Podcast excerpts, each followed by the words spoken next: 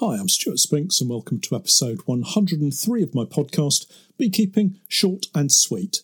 My beekeeping continues despite the challenges of the coronavirus outbreak.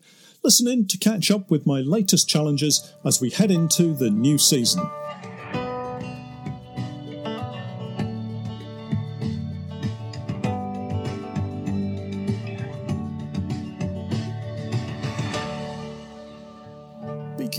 Short and Sweet, a beekeeping podcast for the inquisitive beekeeper with a short attention span. A beekeeper, in fact, just like me. I'm grateful to Honeypore Hives for sponsoring in part our podcast for this season. Honeypore Hives, as I'm sure you're aware, are Poly Langstroth hives, and we're setting up an apiary full of their hives this season, courtesy of Honeypore. Check out their range of hives and other equipment on their website and I'll leave links to all of the websites in the show notes as usual. Honeypore Hives, designed by beekeepers for beekeepers. It seems that human nature, or rather the trait of self interest, has driven an awful lot of people into panic buying recently. I've been amazed at how many people suddenly seem to have panicked and pretty much emptied all the supermarkets here in the UK. Surely there's only so much food that you can store, hoard, and eat. For my part, I've tried to carry on as normal, and in that I mean we haven't rushed out and bought loads of essentials. I think I have something like nine toilet rolls, eight tins of tomatoes, one, maybe one and a half kilos of pasta, and a few bags of flour to make my own bread. I should say there are other tins in the cupboard. I'm not just eating tomatoes and pasta. Uh, these days, I'm kind of vegan, uh, a vegan beekeeper. Now, there's an oddity. I've been vegetarian for a few years, but more recently stopped eating cheese. Mainly, I have to say, in an attempt to lose weight, and that has just developed into not eating eggs either. And so, for the most part, I'm vegan. Now, that's not to say I won't turn away a nice slice of chocolate cake if you happen to have made one for me that has eggs and butter in it. Some time ago, I watched a film called Jumanji Welcome to the Jungle, and the characters in it are like computer game characters with strengths and weaknesses. And one of them has cake listed as a weakness. And that to me seems perfectly acceptable, as I think it's one of my weaknesses too. Anyway, back to the point there's more than enough food to go round. So I'm sure once the crazies have filled all of their rooms to the ceiling with toilet rolls and pasta, we should all be able to get into the shops and buy what we want again. Luckily, most of the vegan products went untouched. Great time to be vegan, it seems. So, this week, apart from keeping up with the latest coronavirus news, I've been keeping socially distanced from everyone at the workshop, and two metres is quite a distance, particularly when you measure it on a tape and poke it into Pete's chest to make sure he stays an appropriate distance away.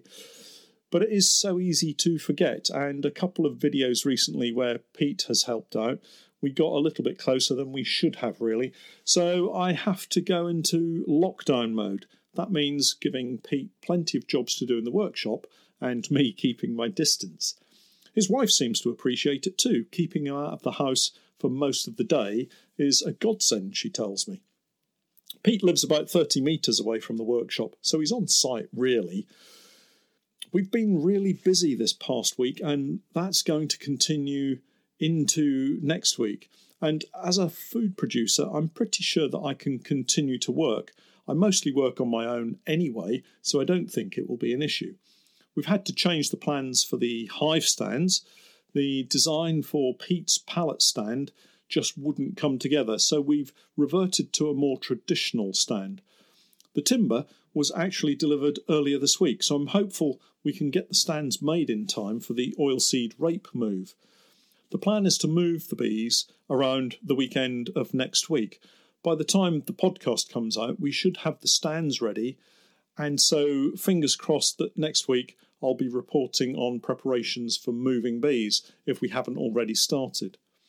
I'm working to get as many videos produced as possible. I know it's an important time for everyone, with decisions needed to be made on a range of beekeeping tasks, moving bees to new locations, such as fields of oilseed rape, such as I'm doing, but also when to start adding queen excluders and supers, swapping out old equipment for new, such as floors and brood bodies for a spring clean, and maybe swapping supers that have been placed under brood boxes over winter and placing them back on top of the queen excluders and brood boxes.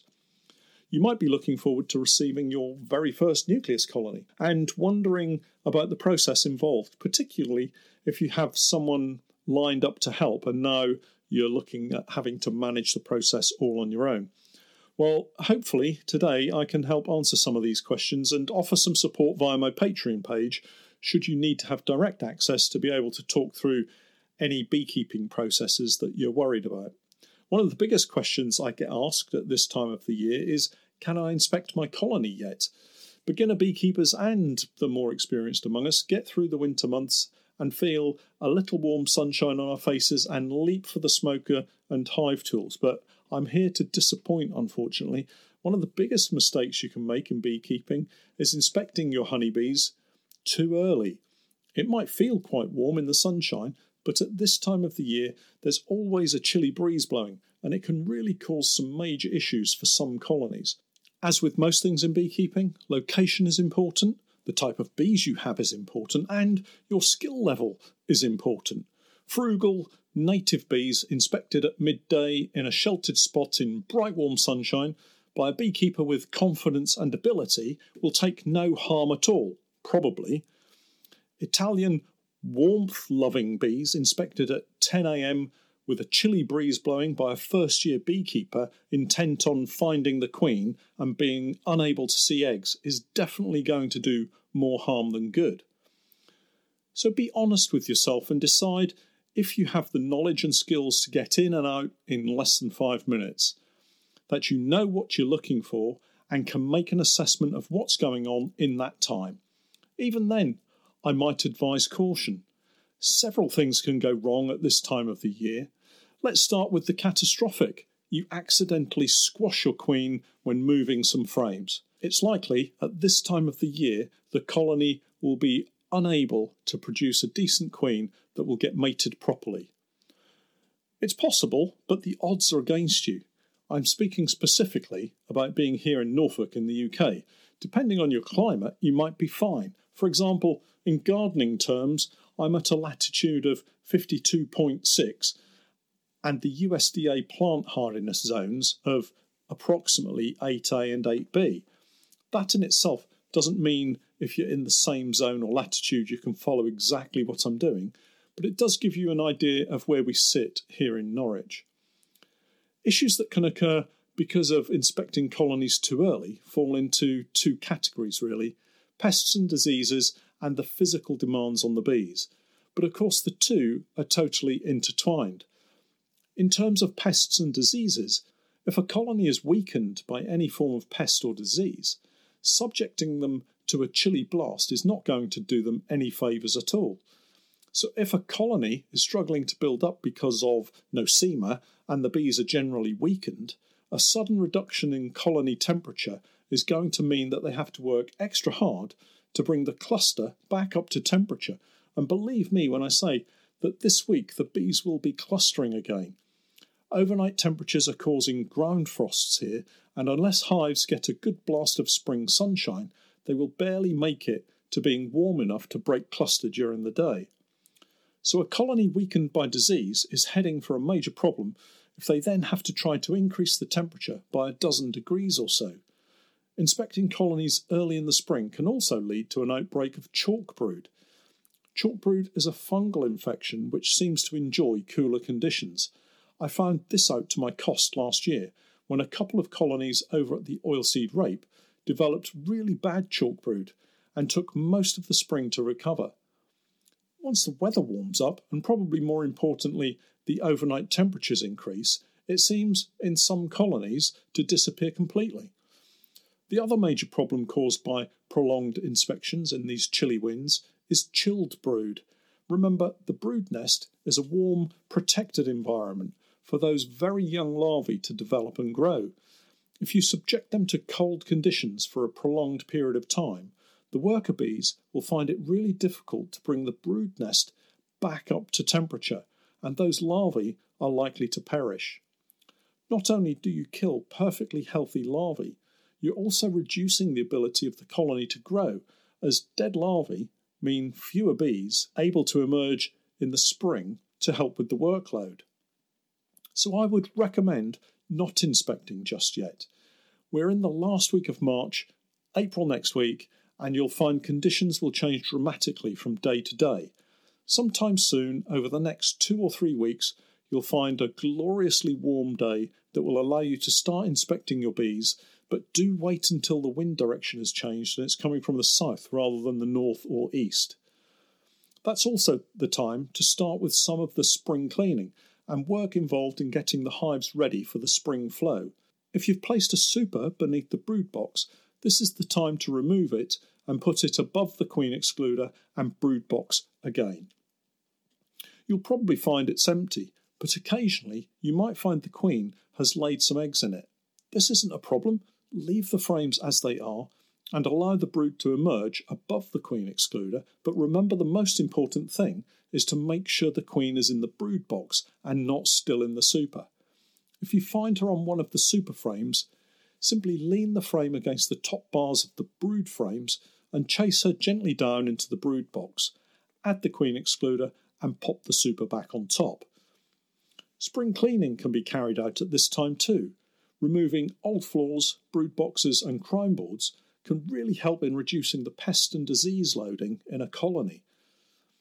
I would wait for a few more weeks before removing those old frames, though. As I mentioned in the previous podcast, if they have food in them, these frames could be hugely important to keeping the colony alive.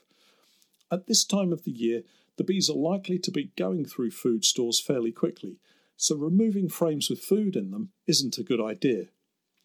Some of you will be receiving nucleus colonies, and these may be your very first bees. It's an exciting time, and there are a few things you can do to make sure your new bees get off to a great start. Make sure you have your hive stand and apiary location all set up and ready to go. You will need to feed the nucleus colony once it's moved into the full size hive, so make sure you have syrup ready for them. I recommend the Apimix syrup with added vitamins from Modern Beekeeping. I've been really impressed with how the bees build up on it ever since starting to try it a few years ago. I always hold stock of it now, it's so versatile. You should have full written instructions with your nuke about how to transfer them across into their new home. If you're not sure you're getting these, ask the question of the person selling the bees to you. Don't be in a rush to move the bees into their new home. They'll be quite happy orientating themselves to their new location for a few days or even weeks if it's particularly cold in their nuke. It's so much easier for a nuke to keep warm while it's still in its nuke box than if you've moved them into a hive twice the size. It's like moving from a one bedroom flat into a two bedroom house and suddenly having to heat a lot more space. It's costly, and for the bees, this means cost in terms of food and energy expended. Once you do make the decision to move the bees across to their new home, make sure the frames go in the brood box in the same position as they were in the nuke box get a feeder on them, and feed continuously until the bees have drawn comb on all of the frames and are working on the outside of the outermost frames. I have a video on YouTube showing exactly this process as if I were a first year beekeeper inspecting the colony throughout the first year and taking off a super of honey in the late summer. If you look at my YouTube channel, it's in a playlist called Getting Started 2017. Watch this a few times to really get a feel for what you have to do to have a great start and hopefully a successful first season. Looking at my own workload for the coming week, it's all about frames. Well, mostly about frames, with a little bit of stand making in there as well. I'm really grateful to our suppliers of Wax Foundation, that's Maisemore Bees and Modern Beekeeping. We had stock arrive this week, and of course, I've left it way too late again this season. I do like the smell of fresh wax foundation and the last minute panic that ensues. But the bees will also love the smell of the fresh foundation and they will go to work on it super fast when they have those two vital ingredients that I keep banging on about lots of bees and lots of resources. I'm lucky to be able to get to the workshop to work and have myself, Steph, and Pete working. Although we're travelling separately now, and in the workshop we have at least two metres distance from each other during this difficult time. With any luck, we'll have a lot of freshly fitted frames to go out onto the oilseed rape for next weekend.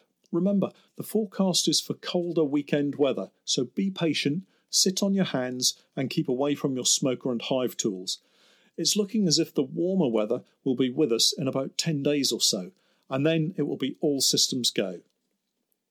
Remember, for those of you who haven't entered the competition yet, there's still time, but only just. The final date for entries is next Tuesday, the 31st of March. Head over to the podcast page on my website where you can check out the details for entry. Well, that's it for this week. Stay safe and remember to keep your distance. Have a great beekeeping week, and please do remember to check out my Patreon page where you can access lots more content. That's www.patreon.com forward slash Norfolk Honey. I'm Stuart Spinks, and that was Beekeeping Short and Sweet.